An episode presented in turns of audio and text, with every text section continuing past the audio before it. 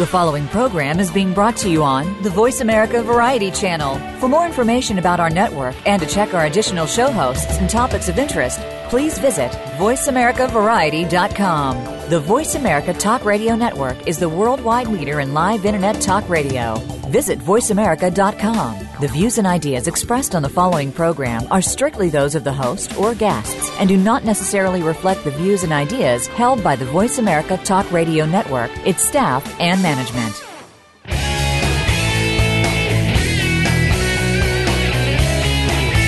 The world we live in has become a crazy place. Poverty is at an all time high in the wealthiest nation on earth. We keep calling on government to save us with new programs, and we now have more people using food stamps than any time in our history. Keep seeking the answer to poverty through government, and the problem will continue to get worse. The answer to poverty is in our homes, churches, and communities, not in Washington or any state's capital.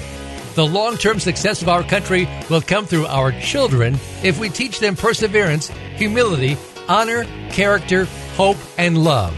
And love will lead to action. This is The Mickey Ellison Show. How we raise our children today will be our legacy for good or evil. Let's change the world. Now, here is Mickey Ellison. Welcome to the Mickey Ellison Show. I am Mickey Ellison, and uh, this week we have as a, as a guest my, my friend and author of uh, the, the book Financial Sanity in Three Easy Lessons. And um, just to give an, give you an idea, we've on, on the show last week. I'm going to back up here. Last week's show, um, I promised that I was going to give a definition of complete fitness, and I got so busy talking to myself that I forgot to actually give the definition of complete fitness. So, David, remind me to give that definition before we finish this show. I'm um, waiting with bated breath, Mickey. All righty, but uh, um, David has been extremely uh, vital. If you've uh, if you've listened to past shows, I can post some shows that David's been on in the past on the Facebook page. I have a tendency to forget to do that as well to, to, to bring some of that into light. But I met David. Um, I think it was in 2012. Uh, he is a frequent guest on the Mike Church Show, which is still my favorite uh, uh, talk radio show, even uh, over and above my own show, because it's really it's actually painful to listen to myself, David. And I suppose David, be kind of tired. David, David made the mistake of uh, I don't know if it was a mistake or if it was divine intervention of responding to an email that I sent him. And let's see, that was 2012 or 15. Three years later, he's still he's still tolerating me. But in in reality, David has been wise counsel. Um, you know, we we when we first met, I was going through some of the hard parts of, of come to a realization. I'd actually gone through three years of what I consider to be hell in, in the financial planning business. But through through a lot of prayer, through, through a lot of research, and I really do believe that they that God places people in our lives at certain times that and, and it's perfect. And um, you know, I, I was ready to to explode. Um, I was ready to to jump out of this business. Uh, I looked at, I'd seen some things that that really disturbed me, not only of, of people that are actually in the industry, but of, of myself and, and some of the things I was so naive of. And um, at about that time, I met David, and, and David, I, I, think one of the, it wasn't the first show that I heard David on. I think I'd actually met David. Um, David was on the show one day, and I almost called it. You know, David, I do a radio show. Did you know I've never called into a radio show? Really? Yeah. Yeah. I've never called. I've never called into one, but I I almost did one day. And David was on, and and they were talking about uh, finances, and you know, David doesn't have those fancy initials after his name. Um, called CFP, which I'd actually no longer have those after my name either. I passed your test, and and it didn't do anything to help my clients in 2000, 2007, 2008. And uh, but it looks pretty to have on the side. But there was some guy. Uh, uh, hey, David. Hey, welcome to the show. Why, why, don't you tell what happened? Do you remember the, the the show that I'm talking about? If you're talking about the, the time when some CFP did call in to bash me a little bit because I didn't know what I was talking about, supposedly, I think that's the one you might be mentioning. That is, yeah, that was the closest I've ever been to calling into a radio show. And, yeah, uh, you know, well, let me go back a little bit, Mickey, and first tell you that um, you know, to the degree, if any, that I've been an instrument of God's grace to you, well, hallelujah. I, I just have a hard time believing that, knowing my own insufficiencies and inadequacies in so many different areas. but I, I will say that you have. Uh, you know, I did talk to you about staying in the business. I told you that it was important that we had good men in the business, uh, and, and I think you were. Uh, you, you were someone who's been valuable to me. I mean, in such an incredible way. Uh, you know, I don't want to make this a mutual admiration society, but, um, but we really, uh, I think we both provide each other with great insights, and that's that's good. I try to take from everybody that I ever meet. Uh, I try to learn from them and get some value from them, and uh, and you definitely provided that in in. Uh, in droves. So, uh, like I said, to the degree that I've helped you, well, good. Uh, but but you've been a real blessing to me as well. Well, thank you, thank. And, and again, I, I, think God puts people in our in our lives uh, at, at, certain times that uh, you know the, His timing is is always perfect. Um, you know, one thing that that I one reason I want to bring you back in as far as you, you have you have helped with with uh, some of the direction that that we've taken with complete fitness, and, and sometimes just in prayer. And and I, I think that uh, um, as I mentioned at the beginning of the show that you know, we have a definition of complete fitness, and actually we've had it all along. We, it just took us a while to actually realize what it was. And um, but in this time and, looking at at, at, uh, at, society and where we're where we're going and, and, and the the lies that are out there that the people are trying to do, I came across an article last week that I, I forwarded you the article. And um, this isn't going to be a political talk. I'm going to actually read the article. It's an article that was written in Gallup by uh, a guy named Jim Clifton. He's a chairman and CEO of, Gallup. And, you know, one thing I think we've seen in our economy re- recently is that there's you know, you've got the stock market that has gone gangbusters for the last five years. Yeah. Yet a lot of people aren't seeing that. So I read this this article that says the big lie. Uh, 5.6% unemployment. And I can actually post this if I remember to, at least to the Facebook page for folks to read. But I'm going to read it, and then then we're going to actually break it down. Not really break it down. We're going to we'll go into what I think hit both of us. But Mr. Clifton writes, here's something that many Americans, again, the, the article is The Big Lie 5.6% unemployment. Here's something that many Americans, including some of the smartest and most educated among us, don't know. The official unemployment rate, as reported by the U.S. Department of Labor, is extremely mis- misleading. And something from government might be misleading. uh, um, right, right now, we're hearing much celebrating from the media, the White House and Wall Street, about how unemployment is down, and it's got that in quotation marks, to 5.6 percent. The cheerleading for this number is deafening. The media loves a comeback story. The White House wants to score political points, and Wall Street would like to, to stay in the market would like you to stay in the market. Uh, boy, would they. None of them would tell you this. If you, a family member, or anyone is unemployed and has subsequent, subsequently quit looking for a job or given up on finding a job, if you're so hopelessly out of work that you've stopped looking over the past four weeks, the Department of Labor doesn't count you as unemployed. That's right. Well, if you're really out of work, you're not unemployed. yeah, yeah, you, you've gone so it, it's gotten so bad that you've just quit. Yeah.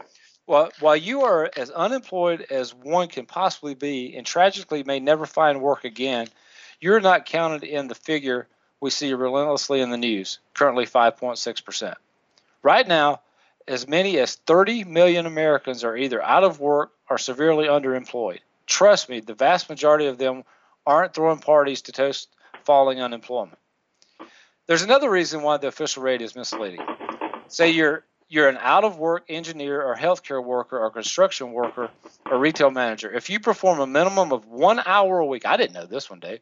If you perform a minimum of one hour a week, uh, one hour of work in a week, and are paid at uh, for the English speaking friends out there, we'll start that one over. If you perform a minimum of one hour of work in a week and are paid at least $20, maybe someone pays you to mow their lawn.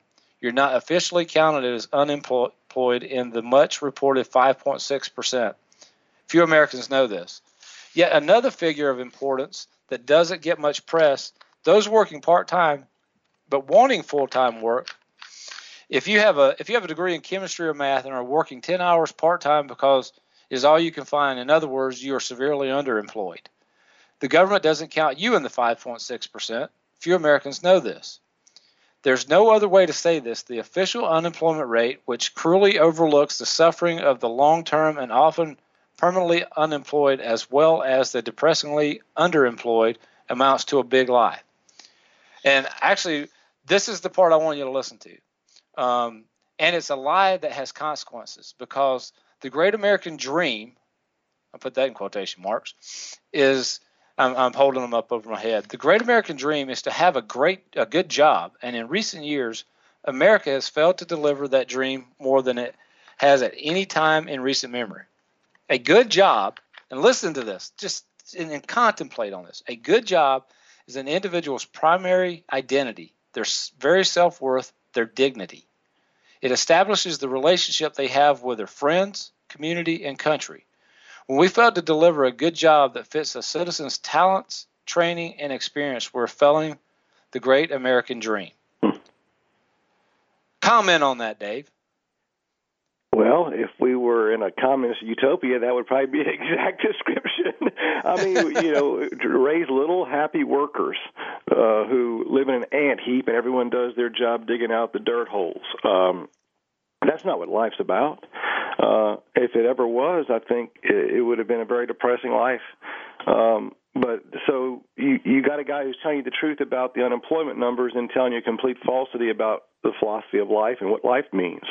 Um, that's not the great American dream, or at least I hope it's not. Uh, and it's not a good life. Uh, I think anyone who spent about five minutes, like you said, contemplating that issue would know that that's not what gives them the greatest uh, amount of happiness or, or feeling of success or or anything close to approaching you know spiritual wholeness or philosophical happiness. Um, it, it's not involved in our work or our careers, but uh, but I can I, I can understand how an American would say it these days because we've been told so much that that's I mean I, I, I mentioned to you before from when you're about four years old on people are asking you what do you want to be when you grow up uh, and they mean their and of course they don't mean uh, any kind of state like happiness they say what kind of job do you want and, and right, we, right. we develop it in kids even and it's kind of a sickness and a pathology we need to get rid of.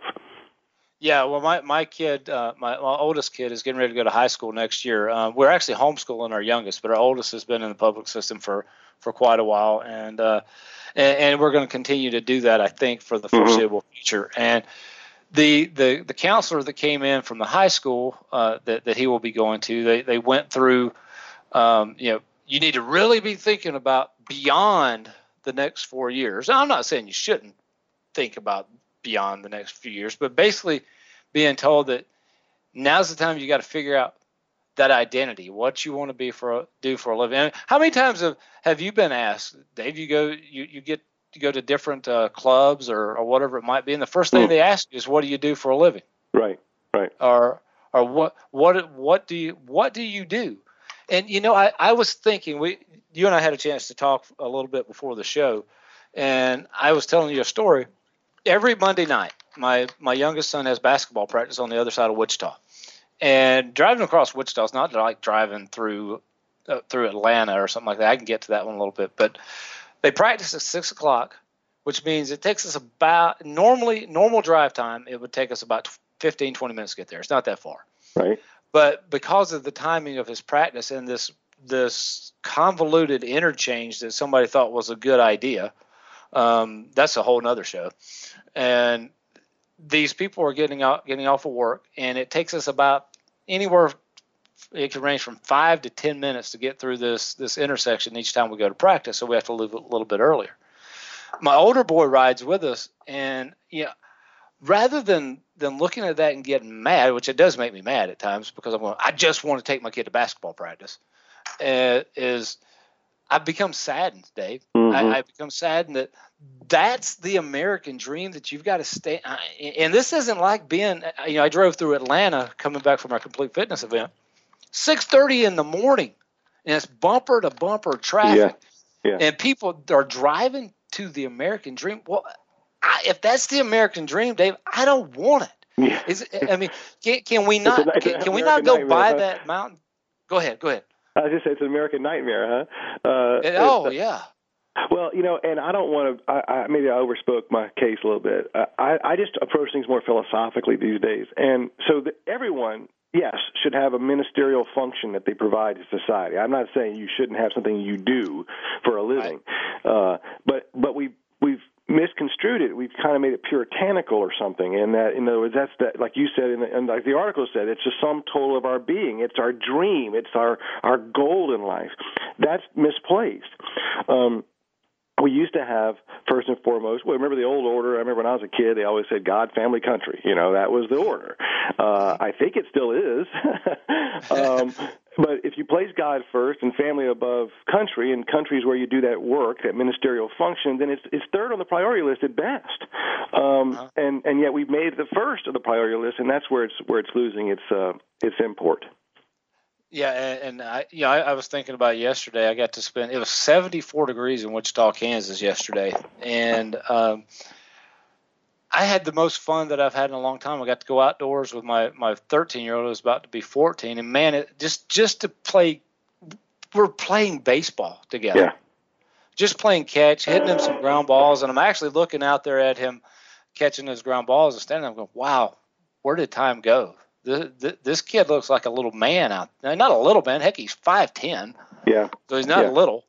Um, but uh, you know that that to me is is one of the things that, that I love for. I mean, we we've gotten to a point now in society where if you and I decided, my grandfather, my grandfather, um, he did work for a living, but he also had a small farm, and I mean small farm, and the food that they ate came from that farm. Uh, it, it, was corn. It was always not to say that they never went to uh, to to the grocery store. You remember, we we grew up in the South, so we had Winn Dixie. That was that was the big supermarket chain at the time. Yeah. And uh, you know they would they would make a trip to Winn Dixie every once in a while, so we'd have a Coke or a Pepsi or something like that to drink in the refrigerator. But you know they didn't they they could have survived without ever making it to the grocery store. But today if you take that same 28 acres is what you, what he had, and he didn't farm most of it. He had just a couple, uh, had a small field where he grew a bunch of corn. I think he gave most of that away, and um, and, then he had another one where I learned how to plant watermelons and and, and all these other things that uh, actually I didn't do much. He would go out there and wet the ground, and I'd stick my finger in it, and he'd drop seed in it. but uh, that's helpful. Um, there you go. And and he, but today if I were to have those 28 acres, well, heck, what if I decided my self worth has nothing to do with the job? I can I can survive. My family can survive, and we can be happy growing food. Um, you know, we can we're okay with, with not necessarily being on the grid for electricity and all those things, but yet we couldn't do that if we wanted to, Dave, because there's property tax that needs to be paid on the on, on the property. There's mm-hmm. all these other other things that come along with it. So in today's society, it is it's really difficult to uh, uh, try to live that that life where you know not every it's not for everybody. There's nothing wrong with somebody that wants to go out and create the the next Microsoft or whatever it might be, um, but not all of us are are interested in that. And you know we're coming up on a break. Uh, when we get back, I want to talk a little a little bit more about the article, but uh, I also want to want to get into uh, some of the other lies I think that are being told out there, Dave, and that's that's to talk about some of the, the self help and to talk about some of the the financial fitness and physical fitness. And it's funny that we might hit those, and we've got a we've got a, a new ministry called Complete Fitness. Um, when you get the definition at the end of the show, you'll understand that uh, that that it is it really has nothing to do with physical and financial fitness. But uh, hey, Dave Simpson's with us this week. Uh, David Simpson. I should call you David instead of Dave. Uh, I get called all kinds of things, Mickey. I'm not gonna call you any of those because I don't I don't know anything bad. So, um, but we'll be back from this break in a second. We hope to see you on the other side. See you then.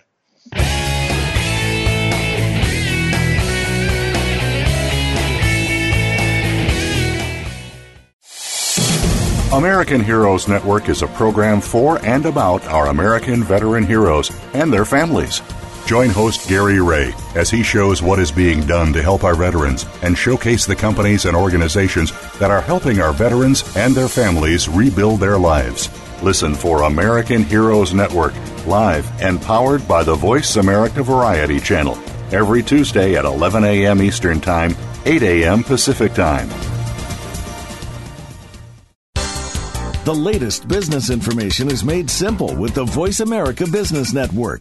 The professionals in the business world bring you live talk radio shows featuring an array of business topics, strategies for building wealth, sales and marketing, stock trading, investing, and business technology. Voice America Business hosts are professionals in their fields and bring to the airwaves weekly business discussions that offer up to date information, advice, and education. The Voice America Business Network the bottom line in business talk.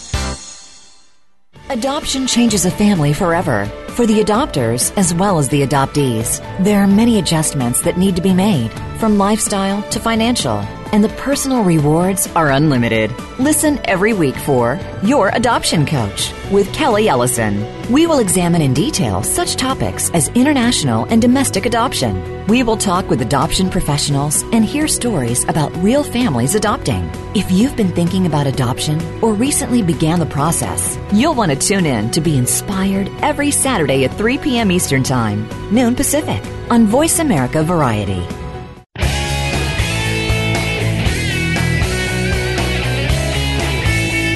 Tuned to The Mickey Ellison Show. To connect with the show today, please call 1 866 472 5788. That's 1 866 472 5788. Or you can drop Mickey an email to Mickey at MickeyEllison.com. Like our show on Facebook. Now, back to the show. Welcome back to the Mickey Ellison Show. My name is Mickey Ellison, and with me today is David Simpson, author of Financial Sanity and Three Easy Lessons. And I have a few copies of that book left if anybody's interested in, in picking up a copy. Um, you can contact me, Mickey at MickeyEllison.com, or uh, visit the uh, Mickey Ellison Show Facebook page. We do appreciate it if you like the show that let the show page that lets us know that you're uh, you're out there listening and, and you find some of the stuff that we're doing is valuable. And any comments always always helpful. Uh, I guess I shouldn't say any comments always helpful because sometimes comments are our, our, our, good our good buddy or your good buddy and, and, and my favorite radio show host Mike Church gets plenty of comments that aren't necessarily helpful. But uh, he sends a lot of he sends a lot to me, and he tells me to answer them. You know, and I'm like, well, wait a second, this ain't my fight, buddy. but yeah, I think that's what happens when you start to uh, to to stand up to some of the the big lies that we're taught we're taught, and you know, we, you and I have had conversations uh, about um, many things, whether it goes with inflation, whether it goes with debt, and one of the things that we're going to be doing with with complete fitness is we are helping people out of debt, and I, I I do. Uh, um, there's so many stories I think that are going to come from from the dollar a day and the people that are participating. And I want to say thank you to every one of you that has done that, including you, Dave. Um, that but has done just miraculous things, or not miraculous, just just um, selfless, selflessly helping some folks out of out of debt. And I'm personally working with the person that we are uh, we're helping this month. So um, going to see some. I think we're going to see some great things out of her because I've, I've gotten to know her heart and, and, where she's going. But let's talk about some of the some of those those big lies. Um, the the being tied to, to government. Another one I see a lot of, Dave, is is the the self help. I googled right before we got on the show self help, and there's 367 million possibilities. I guess you could click on on Google to to uh, to find out about self help. Yeah, Physical help. There's a yeah, 367 million hits. Uh, it, I, I, I think that people are are they're seeking more. There's no doubt about that. Otherwise, there wouldn't be 367 million possibilities there. And actually, on the physical fitness side, there was 120 million possibilities that you could hit on as well. Yeah. But um, I think people are, are, are, seeking more. They just don't know where to find it. Um, you and I, I, I, believe that you and I have, have been able to, to, to find it, and I think that's what gives us um, the the peace that we have at times. But it also, uh, not at times, it, it, it, does give me peace. Um, but uh, do you do you find that interesting, Dave? That there's um, 367 million hits on self help alone. Right. Uh, you know, I have a hard time choosing what deodorant to buy, and I think there's only 20 choices on that aisle. Um, you know, it, it really is kind of a shame. I think I think what we're finding, and this kind of I think comes in in cycles throughout you know human beings' history, but it's that this whole idea of freedom and choice is maybe not all that it's cracked up to be. Uh, I know that sounds very strange. People go, "What are you talking about? I'm gonna be a slave, or I don't have any rights, or I don't get to choose." Well, uh, what I'm saying is, is that an unfettered human being is not a whole lot better than just a wild animal. Uh, and what we're finding is that they're they're so desperate and they're so lonely. I'm talking about the human the human person, the, modern human person. It, they feel two kind of strange and conflicting and almost opposite feelings. They feel very alone because you know no one can be anyone else's master on this planet anymore. It's hyper egalitarianism to to its extreme, and so but they're, so they're all alone, and yet they have all of this quote unquote freedom and choice, and because they're alone, they have no one to ask for help, and so. Now we have these two great parties. We have the one party who's offering help. Here's self-help, self-help. Here's how you do it. Here's how you do it. Here's how you do it. And the other group who doesn't know which which book to pick up because there's so many uh, and, and there's nobody to ask for real guidance because all you get is a book or a brochure or a new program or I don't you know I don't know what, and it's really peculiar if you think if you start to, if you start to kind of try to really analyze it, you realize ultimately we're all just lost and we're talking about desperately lost. Even the people writing the self-help books, I think, are lost. Um, they're they're writing them to get to feel to get a sense of control. Uh, in my own book, I wrote, I don't think we need another financial planning book. Uh, it was the first few pages. I said, I think I spent two pages on that idea alone. I, why in the world would anybody write one more financial planning book? Uh, uh I couldn't really come up with a good reason other than I thought that I had something uh, that was a little different, which was a lot of my book isn't about finance. It's kind of about common sense. It's about God. It's about having faith. It's about not even planning some things financial, like maybe having some extra food in the closet. Um, you know, these this isn't common advice. That's why I thought it was worthy of writing. But uh, but I still would put it on the maybe it's not worthy of writing. Maybe we need more people to shut up. Uh, we need a few more people who have genuine leadership, uh, genuine concern, by the way, for other human beings to stand up and um, and be heard. Because what we have right now is just a cacophony of a lot of competing voices, and none of it makes a whole lot of sense. Yeah, and I was just googling as you were talking. Uh, one of the areas that we hit on quite a bit with complete fitness is this problem with debt and we can get more into into depth of that if we wanted to, because realistically, we live in a society where um, it, it's you're almost forced into it, and, and and people don't necessarily. Well, I think they see it, but they don't know how to get out of that that cycle. And I don't know that that you and I have necessarily the well, we do have the answer, but no one wants to listen to us. Um, well, there. Well, in in one sense, we don't have the answer, and that is uh, we, we talked about this before. Our monetary system is based on a debt motive. I don't know if that makes any sense to people, but there's a good book called The Creature from Jekyll Island, all about the Federal Reserve and central banking. And this, by the way, central banks are in every country around the world. The, the bankers are controlling our current universe. And so, in one sense, we can't get out of it because they've rigged the game. And by the way, the game, and I hate to call it a game because it's not funny. It's not a game. Right.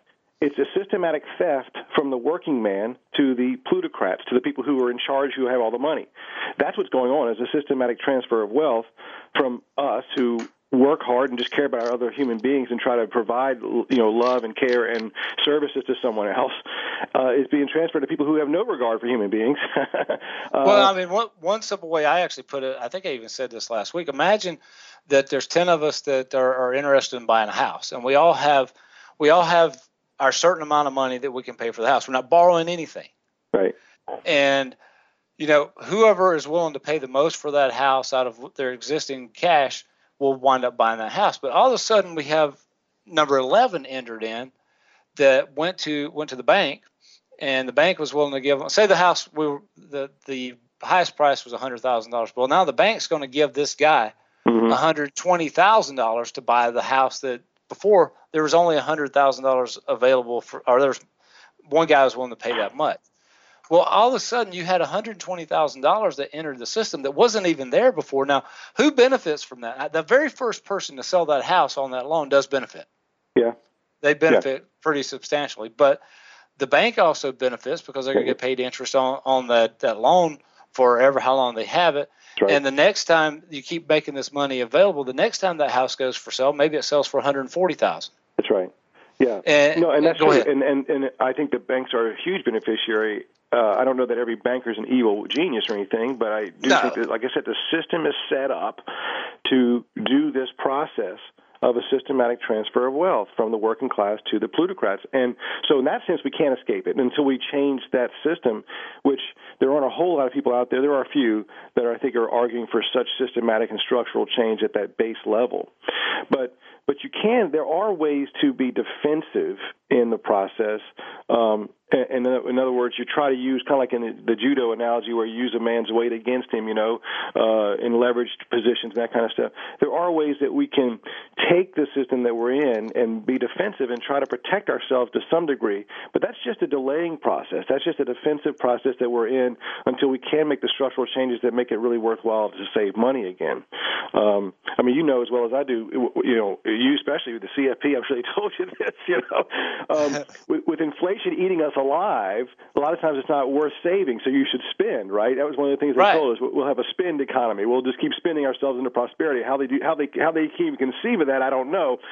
Uh, but they actually believe it that we can spend. As long as we're all spending, the economy keeps rolling. And like, okay, well, who's going to produce, and who's going to produce what we're going to buy to spend? Well, it doesn't matter. Just spend your money. Um, so some people just don't save because they feel it's like it's like it's futile. Why save? Uh-huh. Uh, my money's losing value when it's sitting in the bank, and so they go out there and they spend. And of course, so what do they have? They have a whole lot of nothing, and that's really really dangerous. Well, and what do they have actually have to invest in, Dave? Because we we've got these vainglorious um, 401ks and IRAs and all, all this stuff that funnels our money into stuff that if it wasn't if it wasn't for that system, you might not even buy it at all. We have oh, yeah, people who yeah. are, we, we're, we're asking people to save for retirement in something that they don't know what they. And it's not to say that you know what the returns on anything is going to be, but they they don't even know what they're buying. No, they yeah, they're, they're told that they just automatically like like a uh, like a puppet. The the strings are being pulled to be able to put to put money into this system, and and I I I I, I don't think that necessarily all the people that write the rules for the those ideas for tax deferral and all that were necessarily evil. But I tell you what, if I were a mutual fund family and I had enough clout, if I could find a way to get people to uh, uh, save money into a vehicle that wouldn't be touched for 40 years, I can make a lot of money on that not a bad deal, huh? Listen, not I, a... I was reading into last week. Uh, I got another article about uh, they, I don't know they did something with the 401k rules and how you know uh, how much you could contribute to them, and now you can contribute after tax dollars into these things. And they were they were explaining all these rules as to how much you can put in there and why and when it's a good idea and so on. And after reading this thing for 30 or 40 minutes, I mean, my eyes started to spin around in my head, and I just went, "Man, I'm so glad I don't recommend this to people." You know, I mean, um, I mean, I tell people, look, you got a 401k, I'm not going to tell you to cash it out or anything. It'd be too it'd be too economically detrimental to do so right. usually. But but the rules of these things are so ridiculous, so arcane, so complex, and they keep changing them. They keep monkeying with them. At some point in time, you know they're going to just do this. They're going to change the rules and say, by the way, uh, they're taxable now, or by the way, we want all of our capital gains out of them now, or oh, hey, by the way, you don't own all of it. You only own, own two thirds of it, and the other third is ours.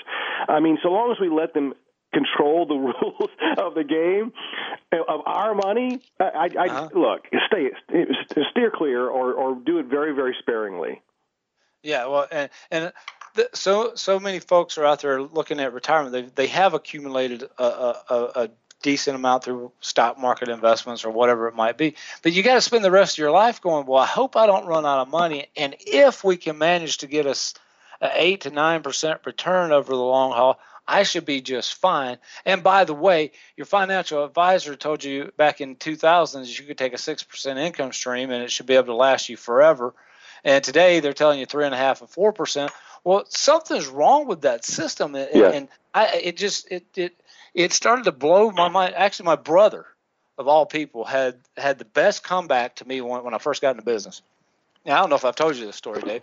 I, he's he's an independent um, golf pro. I don't know how you get to be an independent golf pro, but he's he's managed to do it. So he yeah. he he teaches people how to play golf in at three or four different places, and and but anyway, actually he worked really hard to get to that point, and he just wouldn't listen to anybody that told him he was stupid for doing it. and um, I asked him what I said, Todd, are, are you ever are you ever contemplate um, retirement, and maybe you ought to be putting some money back? Well, you can save some tax dollars today and and blah blah blah blah blah. And I said, why why won't you at least set up like a simple IRA? And th- these are more technical terms as far as the uh, financial planning world is. If for people who don't know what simple IRAs are and SEP IRAs and traditional IRAs and Roth IRAs and solo 401ks, all these silly names. And he, you know what he said to me, Dave? What's that? He says, Mickey, let me ask you a question. He says, why do I want to put my money into something I can't touch until I'm 59 and a half without paying a penalty for touching it when I could take that same money and invest it right into my business and, and grow it? Yeah. Hey, look, I, and I said, I said, well, he's a man growing hard. He got to it a lot faster than me. I, uh, I did some stupid things in the early part of my career, locking people's money away. And when one of my clients came up to me and said, I need some of my money, and I said, Well, you told me you weren't going to touch it for 40 years. And she said, Well, I got a great deal on a piece of land. I got to have it. And it cost her money getting it out, of course, because of where I put it and so on. That's when it, the, the light went off my head. I said, Wait a second, David, idiot. Uh, my, middle name, my middle name that day was Idiot. Um, I, I said, You couldn't think when you first met this woman that at some point in the next 40 years, she might want some money liquid and available to use. That's not a reasonable conclusion to draw when you meet a client for the first time. Uh, I mean, it was just stupid, but I was trained to ask her certain questions. I was trained to do certain things, and it was all about locking their money up. Uh-huh. And, um, and that's stupid. We should have some money free and clear to use whenever we want. And boy, I tell you what, when that light went off, I, I I became an advocate for for some really radical and different things. Yeah, and I'm, I'm hoping we get a chance through Complete Fitness. You get to teach some of that stuff, by the way. And I just threw that out there. David didn't know I was going to say that. Um, but uh, um, you know, some folks that have actually come to the Complete Fitness event, events, have, they have walked away with your book, so uh, they know who you are. Um, and uh, um, I think there's going to be some things down down the line. At least I'm going to pick your brain on a little bit. So as long as you let me.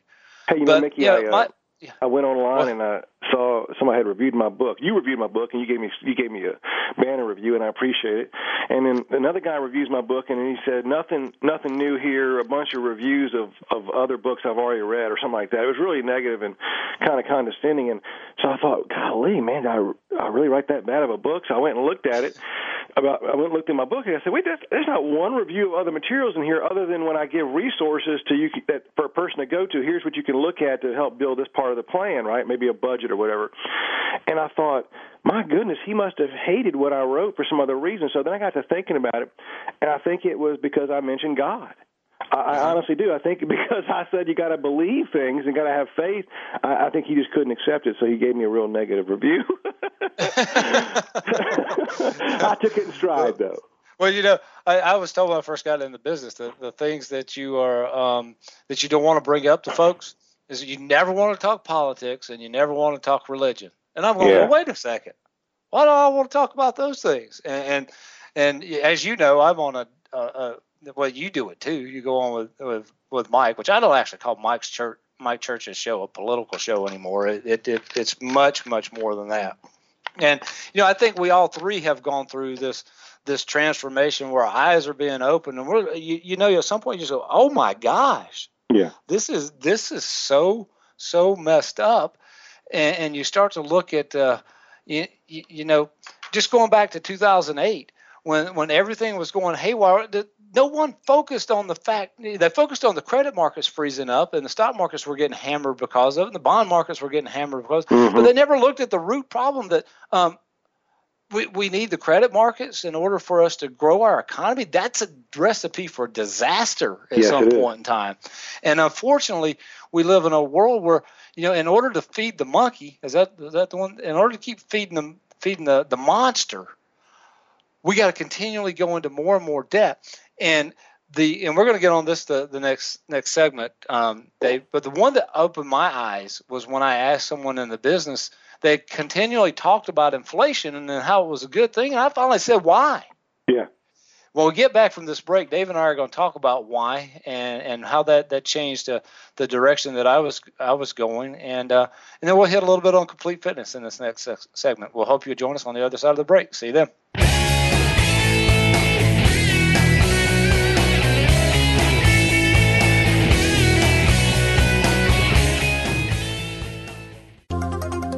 Technology is changing the way we live our lives and how we do business. On CIO Talk Radio, we talk about the benefits of technology and the great things it allows us to do, as well as its risks. Heard every Wednesday at 9 a.m. Central, 7 a.m. Pacific, Sanjog Aul interviews business leaders and other experts that are shaping the way we use technology. To learn more about the show, visit www.ciotalkradio.com. Keep up with the changing world of technology and listen to CIO Talk Radio with Sanjog Aul. Listen in every Wednesday at 9 a.m. Central, 7 a.m. Pacific, right here on Voice America Business. Families today face unique challenges. Marriage, parenting, and family forms have changed a lot in the last century. Family Matters with Dr. Virginia Colin will focus on building and maintaining healthy family relationships. We will discuss marriage, divorce, family mediation, parenting, lifestyles, and mental health. All kinds of family matters. Our show will feature guest experts and your participation too. You can listen to Family Matters live every Tuesday at 6 p.m. Eastern Time, 3 p.m. Pacific on Voice America Variety. Dialogue is the single most powerful leadership tool we have to make a difference in the world. Leading Conversations with host Cheryl Esposito creates a place for that dialogue. Tune into the Voice America Business Channel every Friday as Cheryl hosts new conversations among leaders from around the world in business, government, art, economics, and social change. We'll explore big ideas and everyday actions and learn how their own leadership has led them to discover a newfound sense of possibility in the world. Leading Conversations with Cheryl Esposito, bringing big thinkers together in conversations that make a difference right here on the Voice America Business Channel every Friday morning at 10 a.m. Pacific Standard Time.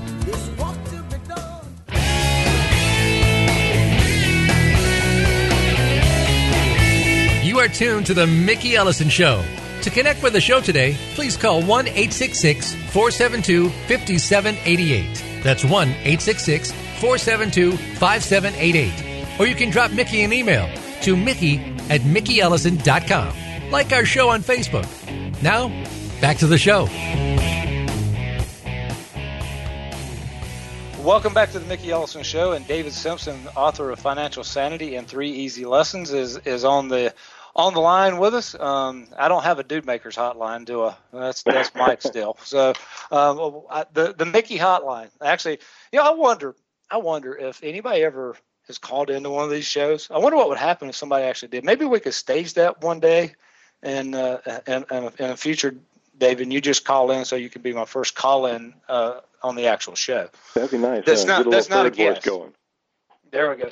But anyway, when, when we went to the break, yeah, we, we actually in the first two segments we hit we hit on the the big lie um, is an article written by Jim Clifton from from Gallup, and how people have have their self worth and their their their dignity, all that is tied to what they do for a living. And uh, you know, while the there was the article was talking about the big lie, saying that we have 5.6 percent unemployment.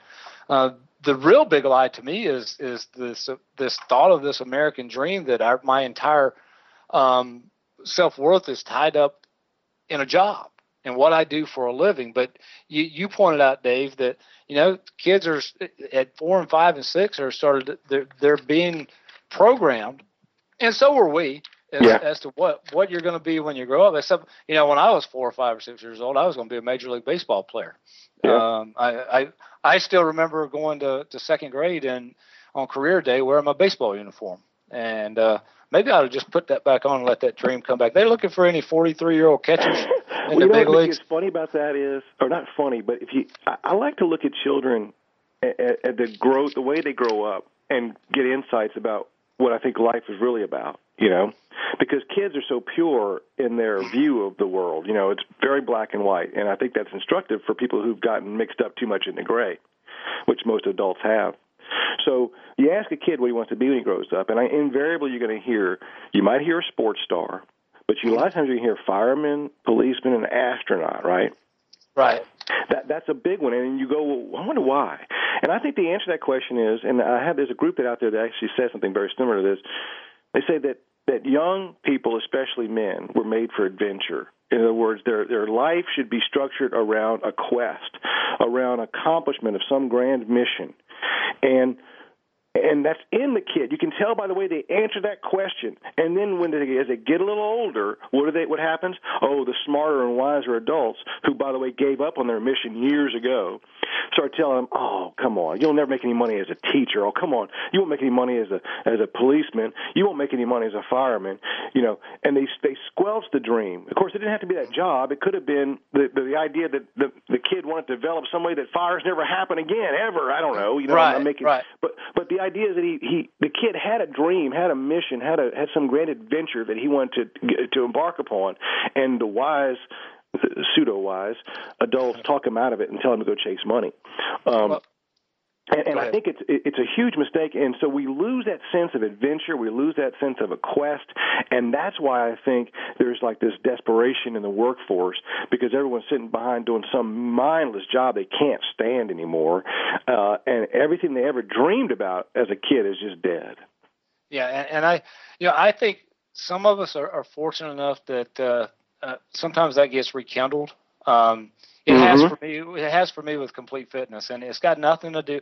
Heck, I don't know if we'll ever make any money doing complete fitness, but uh, the the the ideas of of doing nothing out of selfish ambition and, and looking to to uh, um, putting others above yourself, and sometimes with, with kids as they get a little older, not when they're two or three, but you, you can watch kids that, that are brought up in families that that do um, live in a loving family that they will tend to put other people's um, interests above themselves, and and uh, we have gotten so. If you, I bet you, I, I haven't done this, but I, I, those self help uh, websites that we went to, almost every one of those will be centered around self, because Mhm. it's called self help.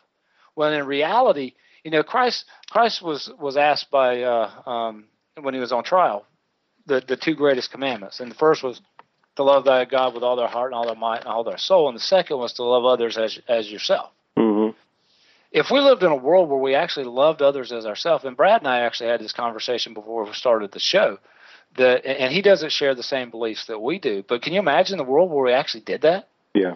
You know, where I'm glad you brought that up because I, I really I love that part of your message, and when you said it, uh, I think it resonates with anybody who has any goodwill at all. Which is, hey, I'm not doing it for money. And and most of the world's gonna go, what? What are you talking about? It's got to be profitable or can't survive, you know. And they start having conniption fits. But when you say I'm not doing it for money, I'm, I honestly am doing it because I put something else above that. Uh, look, give it two give it two minutes of thought, and you'll know there's many, many, many things more important than money. Uh, I remember there's a philosophy teacher of mine said you can tell money's not what people are working for because the minute you ask them what are you going to do with all that money, they start telling you what they're going to buy. So they obviously want the money, they want the thing. well, then, Right. then you say, well, why do you want the thing? And you keep asking these questions, you find out, oh, I want to be happy. Okay, well, money didn't do it, did it? It might have given you the thing that made you happy, but then you realize that thing didn't make you happy either. And you keep going on, and you do this reduction with them. You finally realize, yeah, I really am after some kind of blessedness, some kind of happiness. And of course, if you ask for he asks God where blessedness comes from. He gives a whole chapter of it all. blessed are the poor, blessed are the poor in spirit, blessed are the meek. Uh, it's a whole different orientation than what we have. Yeah, and, and it actually reminded me of, of the first uh, complete fitness event we did, as it was, you know, it, it's been defined as we go, and I am going to get to that definition of complete fitness. I have not forgotten. Um, but uh, when I, we did the first event, and my my mentor in the financial planning business is, uh, and, and I love him to death. It, it, it's not anything that it, it's just misguidedness. And when we got back from that trip, um, the first thing he asked me was, uh, well, "Did you make any money on the trip?" I said, "Well, it didn't even cross my mind that we were going to make any money." I, I the, so far, so far, it, it, if we want to talk about a good financial decision, it's been a terrible one because it is is cost it's cost me as far as the dollars go quite a bit. But you know what? I'd spend twice that much much if I had to because we're seeing people make changes and we're seeing people that are we like we have 17 people that are that are given a dollar a day right now. I think it's Yeah. 17 that they don't know the the biggest majority don't even know the person that, that we're helping. Um, they're doing it without selfish ambition. Now, is that is that um, it's just a symbol of what what we can do. I, I think Tiffany Swilly actually defined it best. That I think what we're doing, because Mickey on this on this very show, she goes, I think what we're doing with a dollar a day is we're we're creating community. where yeah. people actually get to know each other and they get to they help each other through their stuff. It's not always helping someone out of debt. It might just be helping them with with mowing the lawn for heaven's sakes. well, not to pat my own back, but didn't I? I mean, I said something in the reverse just a few minutes ago and I said we all feel so isolated. And if you can establish community, I promise you, you're going to have uh, you'll have gangbusters in this in this program because people are lonely. They're desperate, yes. uh, and, and, and if you give them a means by which they connect and actually love one another, actually give charity to one another, uh, it'll it'll just blossom because love always does. Yeah, and so let's get to the definition of complete fitness. And um, you fuss at me a little bit sometimes because I, I, I have a tendency to. Uh, I think it's a, a lack of uh, self confidence at times, but um, complete fitness is actually very simple. You know, in 2008, um, when, right before the markets were about to hit their their their woes, I was actually um, financially as fit as I had ever been. We had just come off of two years of making multiple hundreds of thousands of dollars. Um, and at the same time, I was as physically fit as I had ever, as I, not ever been, as I had been since I played college baseball. Mm-hmm. And within six months of hitting those two numbers, I was on my knees because I was I, I I'm physically fit, financially fit, or at least moving in that direction of what what people call financially fit. But yet I was miserable. Mm-hmm. And the misery, the misery started to. That was the beginning of complete fitness. While I didn't know it at the time, that God was starting to go. Okay, I'm going. I started praying. God, open my eyes. Open my eyes to the truth. Open my eyes, and I actually prayed for a door out of the business, and thank God He didn't answer it. Sometimes that was that old Garth Brooks songs, the the unanswered uh, prayers. Yeah, right. Um, but uh, he did answer them. He answered it with, with with a different direction. Now, will I, will I be in the financial planning industry five years from now? I have no idea. But the definition of complete fitness, when we look at being completely fit, there's all these books. There's 120 million hits on Google for physical fitness. There's 367 million hits on personal development. And when I started looking into it, it became so simple Christ says, I am the way, the truth, and the life. No one comes to the Father except through me. And if you believe that, on the other side of, of, of this life, you know, complete fitness in this life is impossible mm-hmm. because there's nothing, there's nothing to stop. Uh, I had a buddy of mine just passed away uh, last week, and he was, you know, a year ago, two years ago, he thought he was fairly physically and, and financially fit. Mm-hmm. But yet, all of a sudden, he was struck with an incurable form of cancer and um, you know now you talk about somebody that, that went through it with, with grace and dignity and, and and knew what he was facing, but never showed. There may have been times at home he, he had fear, but the definition, folks, of complete fitness is on the other side. We can yeah. never reach it. When I when I look on the video, you actually hear it from our complete fitness event. When I look at the gray hairs that are showing up on my on my head, I, I I am reminded no matter how many times I go in, and I do this every day. I work out pretty darn hard each and every day. But those gray hairs remind me and the aches in my knees that time wins. Yeah. Well, There's let me, nothing, eh, let me offer this and see if you would agree with it. Would you say that complete fitness on this side, even though we acknowledge there's no completeness, is accepting that hole in our chest, is accepting that hole that that's that not filled yet because we haven't reached the other side? Yeah, it reminds me of, of what uh, what Paul said, and he said to die to bet to uh, it would be better to die to be with Christ. But as of now, our job, and I'm now putting in Mickey's words, our job is that Great Commission is to, mm-hmm, to introduce mm-hmm. as many people as we possibly can to Christ. Now we can't convert them. You know, I, it, it, that's up to God whether they, they see the same thing that, that we see. But the ultimate goal is is to to bring faith, hope, and love into reality and show people that what we're supposed to be as Christians is not necessarily where you see the, the Christians that in the name of Jesus Christ go, say they say they do it in the name of Jesus Christ, but yet they blow up an abortion clinic and call themselves pro life. Right, Those that right. that's not that's not what Christ calls us to be. Mm-hmm. Christ calls us to love our neighbors as ourselves. Now that our neighbor could have been that abortion doctor, and we we didn't give him a chance to reach complete fitness because you know what? We'll say, well, gosh, he didn't deserve it. Well, neither did David. Right. Not you, right. not David Simpson. Oh, they no, don't know David, David Simpson or Mickey. Ellison either. But David from Scripture. I mean, the guy was a was was an adulterer, murderer, and and and then he also used Paul to spread the gospel. And with, with, with Paul, Paul murdered Christians for heaven's sakes. Mm-hmm, mm-hmm. He murdered Christians, but yet that's who wrote the majority of a big majority, uh, not a lot of the New Testament. Right. I don't want to say the majority of it, but well, I think I mentioned to you before, you know, because you know we we hear these things and sometimes they don't have the impact they ought to have, I guess. But you know, Saint Augustine always said, you know, my soul is restless, Lord, until it rests in you. And to me, that's complete fitness. It's the acceptance that on this side of the veil, what we call what we call the veil of tears, we're never complete. And so, in that sense, I guess our our word our word for the for the organization, complete fitness is a little bit incorrect. Maybe we need to look about changing that. But uh, it's a little bit we're a little incomplete because we can't fill that hole in our chest. But well, I think but, David, but, the, the the actual title of of my book is the road to complete fitness. Mm-hmm. We're on this road to complete. There you go. Fitness. We're yeah. not th- we're not there. That's right. Um, that's right. And and I think that's what what we're we're trying we're trying to do. Um, but the hardest thing, gonna... Mickey, I think for most people is they can't accept that hole in their chest, and they keep trying to stuff in it something else, like money, like a job, like sex, like drugs, like you you name it. Okay, I'm gonna stick anything else in that hole because I don't like it being there. But but a huge step on the way to fitness is accepting the hole that only God's going to fill when you finally reach the other side.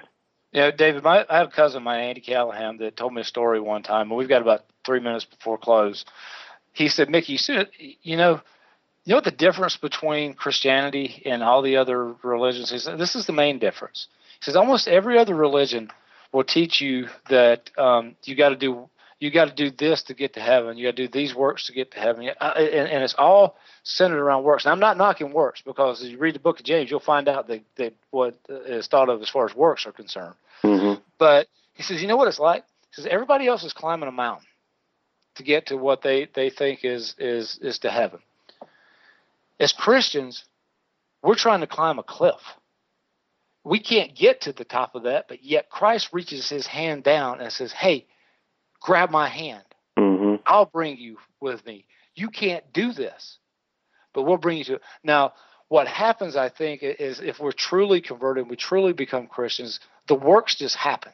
Yeah works are just that that that's it, we have now changed who we are who are we're we're not going to go bash the the poor girl who has just committed one of the mortal sins of, of having of having an abortion. We're going to love that person. We're going to let yeah. God do the conversion of it because she's going to have to live with that pain forever. Yeah. Um, Dave, we have about two, uh, about a minute and a half left. Anything you want to say before we go off the air? No, I, I just say congratulations on complete fitness. I think it's a growing movement. I think you've done a great job in keeping it, you know, ordered and structured, and and I, you know, I wish you God's blessings upon it.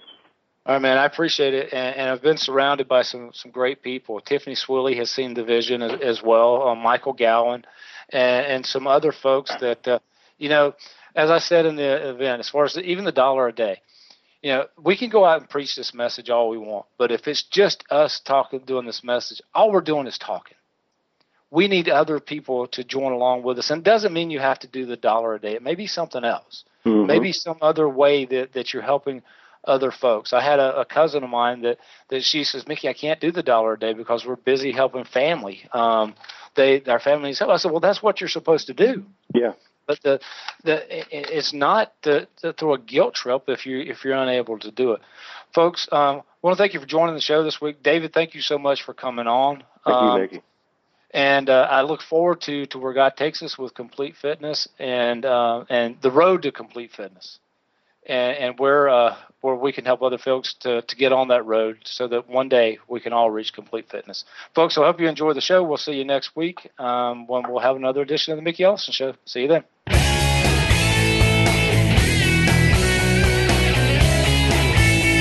So much for joining us on the Mickey Ellison Show. Mickey plans to be here again next Wednesday morning at 8 a.m. Pacific Time, 11 a.m. Eastern Time on the Voice America Variety Channel. We hope you'll be here too.